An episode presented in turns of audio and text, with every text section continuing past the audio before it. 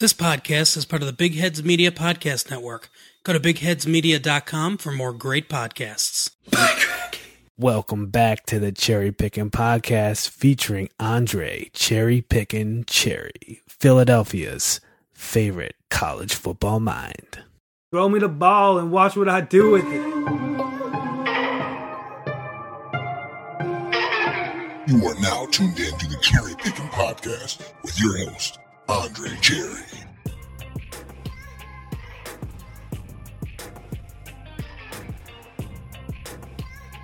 Hey everybody, this is Andre Cherry, your host of the Cherry Picking Podcast, and I want to welcome you in to another very special episode of my show. On today's episode, since we don't have college football, we don't have any sports for the foreseeable future, I did want to get into the documentary that was released by ESPN on April 19th called The Last Dance, and it documents the 1997 1998 Chicago Bulls and their run for their sixth championship. It would cap off their second three-peat. For me, this documentary it hit close to home um, because I'm from the Chicagoland area, not from Chicago, but the Chicagoland area. I'm from a suburbs called Naperville, Illinois. You may have heard it. And so, growing up in the burbs of Chicago, the Chicago Bulls were my team. I'm a military brat, and my parents moved. We moved from South Korea. We had been we'd been stationed everywhere uh, across the country, and we had a stint in South Korea, Busan, South Korea. So I was very familiar with Michael Jordan, and this is back in like 1991. So I was very familiar with Michael Jordan. He was very popular uh, internationally, and so living in Busan, South Korea, I was very familiar about Michael Jordan, and I was excited when my family told me that we are moving to Chicagoland area, aka Naperville. So, you know, Michael Jordan, he was an icon. And for me, he was the, the biggest thing going at that time. I mean, not solely looking at sports, you have Michael Jordan, one of the greatest, if not the greatest basketball player of all time. You had Michael Jackson during that era as well, a, a, sensational pop star who had global status. And so those two figures were the biggest things going for me as a young kid. Michael Jordan and Mac- Michael Jackson. And so Michael Jordan was just a dominant player and someone I really enjoyed watching and growing up with. And the fact that they won championships seemingly back to back every single year seemed crazy to me. And I didn't realize how good I had it as a kid to witness that that level of pure domination from your hometown basketball team. Every year it would be a party. Every every time they would go to the playoffs, you knew the Chicago Bulls were going to win the whole thing. They were going to win the NBA championship. And so I, I was always looking forward to celebrating after they, they clinched the finals. I would pour buckets of water on my head. You would hear people shooting off firecrackers. You would hear people going crazy in the streets. And like that was the biggest thing that got me going as a little kid was the fact that the Chicago Bulls are in the playoffs and they're going to win. And the funny thing about growing up during that time in the Chicagoland area, they would do PSAs during the Bulls playoff run. And the PSAs would be like something to the fact that we're in the playoffs, celebrate responsibly, please take it easy, don't do anything crazy. And so they would run those PSAs like every year and it would be with Michael Jordan. I think Phil Jackson was in it, Scottie Pippen, maybe even Dennis Rodman.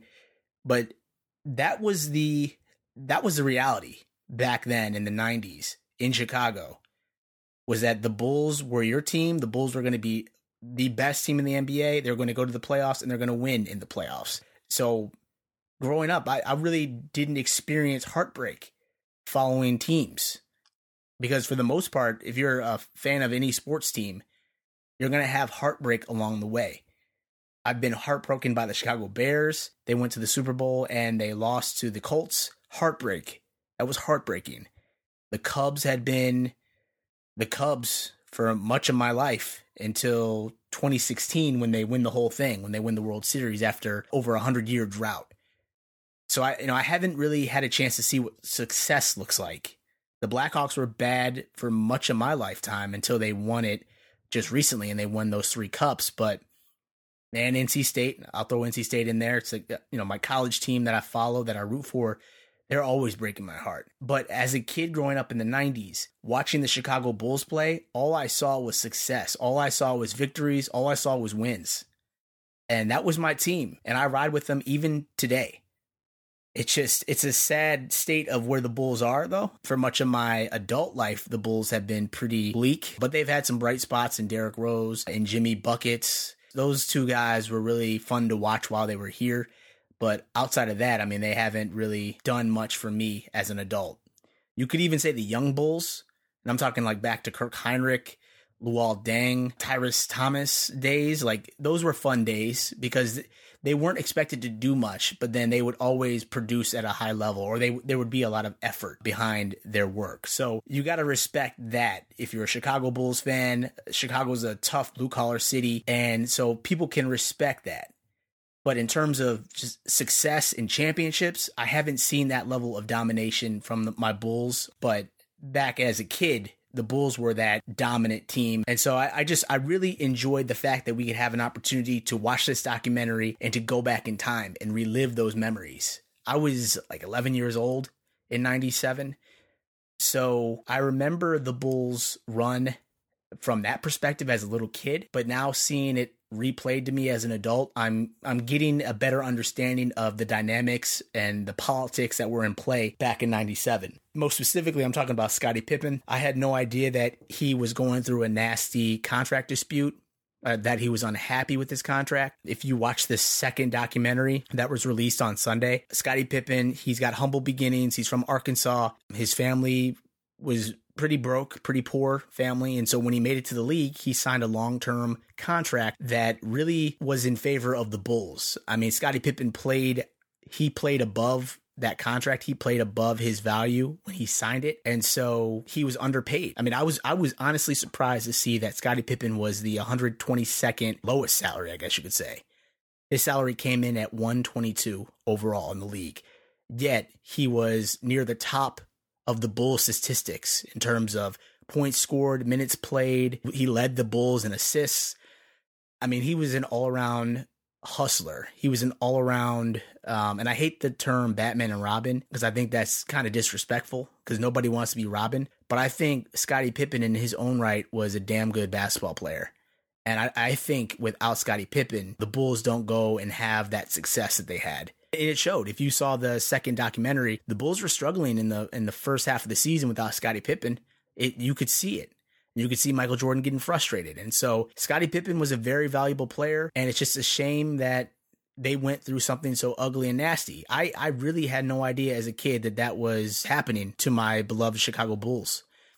And so I'm really just interested to see where this goes. The first two episodes were really, really good. Uh, they were really entertaining, and it just gave a good history of the team that I grew up loving. One thing that I did want to call out before this documentary was released, Michael Jordan was trying to do like a PR campaign just to let people know that once you see this, you know, that might change your opinion of me or Jordan was worried about this documentary coming out and being released because he was worried about the potential backlash that he may receive after people see him in his natural light. You know, Jordan was a competitor. He was he was hungry to win.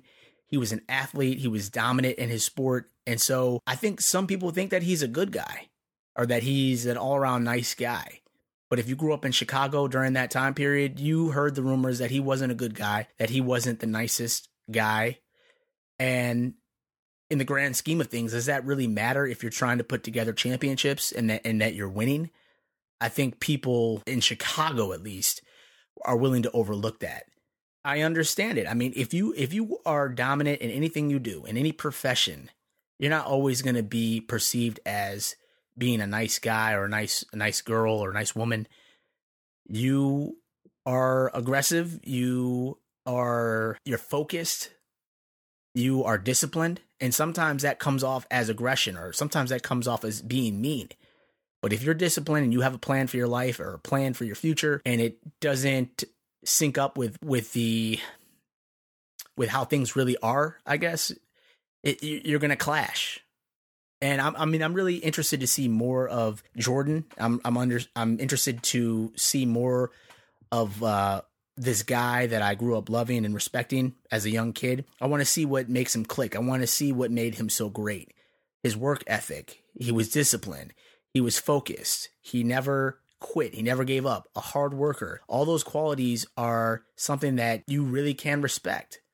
That's what people aspire. That's what I aspire to to be. I, I aspire to have those same traits in my life: disciplined, focused, task driven, motivated. He just had this stuff naturally. He had it from his upbringing. Same with Scottie Pippen. Humble beginnings. He didn't have much, so he worked hard for what he what he wanted in life, and he got it. You know, there's there's something to be said about that. And I, I'm not going to be one of these people who poo poo this this this new generation of kids. You know, because I don't know what they're going through uh, intimately. I don't know what challenges they're faced with and, and obstacles they have to overcome. But I know for folks like Michael Jordan and Scottie Pippen, I know what for folks like our parents and my parents, they went through some of these challenges. They didn't have technology to the extent that we have it today. So their lives, their lives looked a lot different growing up. For my folks personally, I mean, they, they came from humble beginnings as well. And I, I attribute a lot of who I am to my, my parents and my dad and my mom and how they were raised and how they raised us. And so there's just something something that you can really respect in Michael Jordan and Scottie Pippen's grind. How they came up from humble beginnings, hard worker, focused.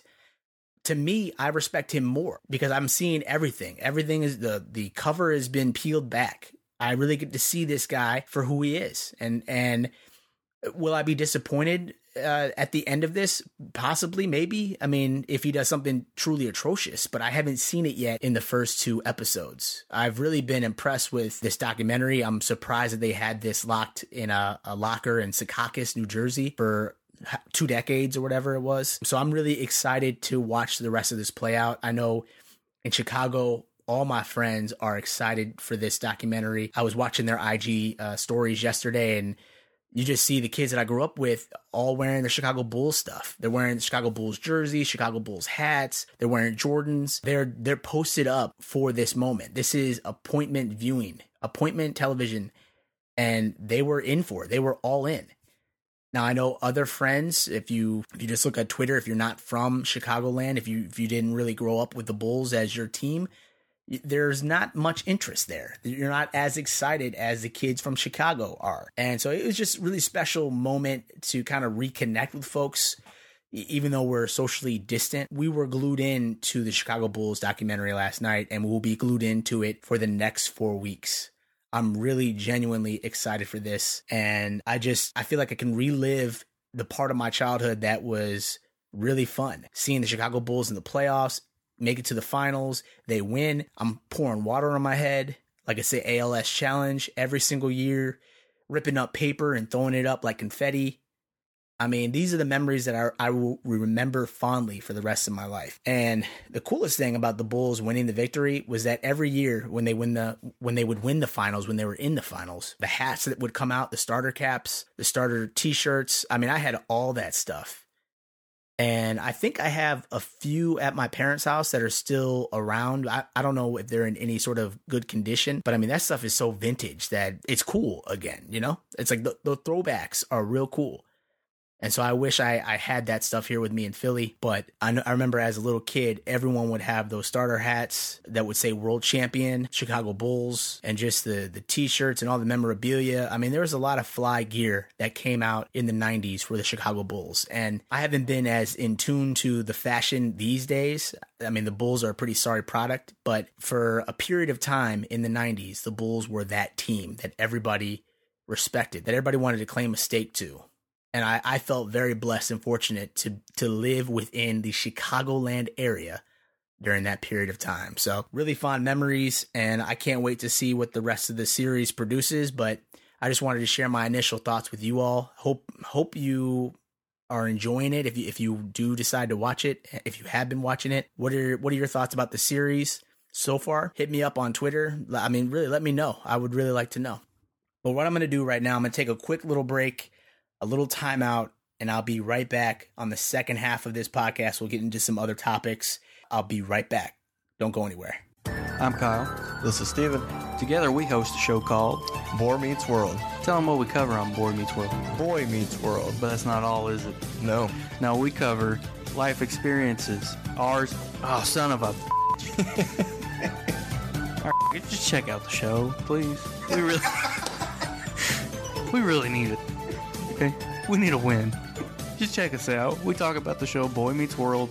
Each episode of our show, we run parallel with an episode of Boy Meets World where we will examine the show, That's way too much. what happens, you know, our life, how it relates to it, experiences. I can't believe you're still recording. I am recording this. Check it out, guys. You'll get some hilarious stories from me and Steven from our childhood. You'll get a great. ah, I lost it. Want to know what life is really like after the game's all over? Real athletes are here to share their true stories of adversity and triumph every week on After Orange Slices. Even if you don't like sports, pro athletes, former college stars, celebrities, coaches, public speakers, doctors, and all kinds of experts join the show, and there's a little bit of something for everybody. Join me, Bridget, for a slice of inspiration, plus your everyday sports news sprinkled in. New episodes every Friday at 8 a.m. Pacific Standard Time, available anywhere you get your podcasts. Hey everyone, welcome back to the podcast. So, the first half of the show, we talked about The Last Dance and the Chicago Bulls documentary. This half of the podcast, I just want to talk about some things that have been going on uh, within world events as it relates to this virus. So, recently, uh, it was last week, I'm recording this episode on 420. San Diego Comic Con announced that they have canceled their convention for 2020 which is the first time within its 50 plus 50 years of doing the convention. And they've done it every single year. This is the first year that they have to cancel the convention. And that's big news because Comic Con brings in like over 150,000 people to the to the convention, whether that be through uh, vendors, celebrities, uh, just regular uh, guests to Comic Con, regular uh, patrons to the event. I mean, it's it's a big deal. It's a big moneymaker for San Diego every single year. It's like the biggest event they put on is a comic book convention, not not the San Diego Chargers when they were there, not the San Diego Padres. The San Diego Comic Con is the biggest thing going and it's like a global event. I mean, it's it's so huge, it's so big. It's it's something that I, I really feel fortunate enough to have been uh, a part of the history uh, for the last few seasons or last few years. I've been able to go as uh, just a general guest to Comic Con, but um, you know, and I wasn't even planning on going this year. I was planning on taking a little break this year and then maybe going in 2021 if you know that's cool with my partner to go for a week in San Diego. But for the folks that were planning on going, I'm sure they're heartbroken for the vendors and for the people who rely on this to make money. I'm sure this is a huge hit for their bottom line, and it's a, it's a shame that it had to get canceled. But I applaud the folks at Comic Con International for making this decision when they did. I mean, they made it in the the first half of April. They made the decision that the convention for July, I think twentieth. I forget the date, but it's like the third week in July. They they just up and up and canceled it, which I think is a smart thing to do. Don't drag this out. I I guess my frustration is with the sports leagues is that they're trying to drag this out and wait, and that's certainly an approach. But I just don't feel comfortable. Who who would feel comfortable in their right mind? Say we get through the end of May. We, this goes through the end of May, which it'll likely will likely be in some sort of quarantine in May. We get out of that at the end of May, and you're telling me that a little over a month after that, people are going to feel comfortable in going to a, a convention center with a hundred thousand other people squashed in the room, walking around shoulder to shoulder. You're bumping, you're literally bumping into people. It's hard to walk through people. It's it's uh it's a zoo. It is it is a zoo. And so I, give San Diego Comic Con a lot of credit for canceling that event. I'm sure it pained them to do it. I'm sure they waited as long as they could, or as long as they as long as they had to before making that decision. But I think it was the right decision. I think you have to cancel events like this. Um, certainly, California is under a different mandate. And I think I saw the governor say that he envisions not having sports until 2021, which I, you know, I don't know if that's truly the reality or if that's what we're all looking at eventually. But I applaud them for coming out early saying that it's canceled because I feel like not saying anything is leading people on to believe that oh, we're going to have the convention, oh, or we're going to have sports, we're going to have college football. And I don't really know if that's helpful or healthy.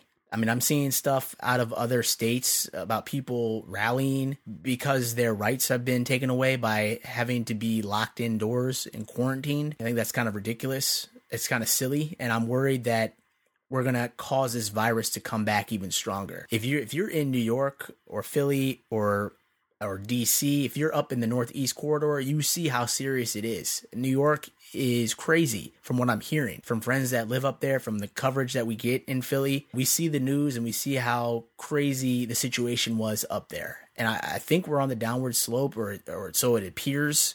Things are getting better, but it's a scary thought that, you know, that reality could have been, could be Phillies could be our reality. Like they were saying that we were supposed to be the next hotspot, which I don't know if we're still on, on pace for that to be a reality. I mean, I, I just think proximity to New York it makes it uh, makes it likely. But again, I, I don't know what's going to happen, but I, I appreciate all of the precautions that the medical uh, officials and the government in Philly and, and in PA are taking to protect us. And so it's necessary steps for the other parts of the country that haven't seen it yet. Maybe they don't think the threat is as serious or as is as real, but I can tell you it is. It's very real. It is very real. I've already I already have friends who have had loved ones who have died from this virus. That's how real it is. And so all I'm saying is I would rather all these events and I'd rather all these leagues come out now and say, look, here's the reality of what we're looking at. We're going to be canceled or suspended, or we're going to have a reduced season, or you know we're going to have to figure this out. We're not going to play football right now, but we may play it in the spring of 2021. Whatever the case may be, I'd I'd rather hear more information than no information because I think most people are getting the wrong idea that college football and that sports will proceed on like like this is just some little break that you know we're going through this pandemic but we'll have sports you know thank god we'll have football Thank God we'll have NFL. I don't know that that's the case. I do not know that that is what's going to happen. And certainly there are bigger things to worry about than sports and events. I'm just saying that was the biggest thing from last week was the fact that San Diego Comic Con canceled in its 50 year run. So we'll see, you know, what 2021 can bring in terms of events and and uh, festivals. I mean, I'm sure people will be so excited once they have the opportunity to go back out and attend the things that they love doing prior to this pandemic. So, something to look forward to for sure. In other news, um, I'm actually not hating this mask thing. Like in PA, they recently announced the governor did that if we if we go to any stores or if, if we go to any sort of business, we have to wear a mask. If you're a, a customer or if you're an employee, you have to protect your face and you can't go in there if you don't have it. And so I honestly think the masks are cool for me because I have a very expressive face and it, it, do you know what I mean by that? Like some people call it and I don't have this, but I'm saying some people have this resting bitch face. And while I don't have the resting bitch face, when people talk to me and they say something that might seem a little off or I just my face is so expressive that I can't I don't have like a good poker face like is what I'm trying to say. And so for me, wearing a mask, I can cover my face. I, and I can throw some shades on on my eyes, so you can't see what I'm what I'm doing with my mouth or my eyes. And so it's cool. I feel relaxed. I feel at peace. And so it's sometimes it's a struggle because I'll go out and the sun will hit my eyes, and so I'm like I'm like uh, frowning, and people may think I'm mad or I, I'm not mad. I'm not I'm not trying to act like I've got an attitude or anything like that. It just that's how my face is. That's how that's how it is for me. That's my reality.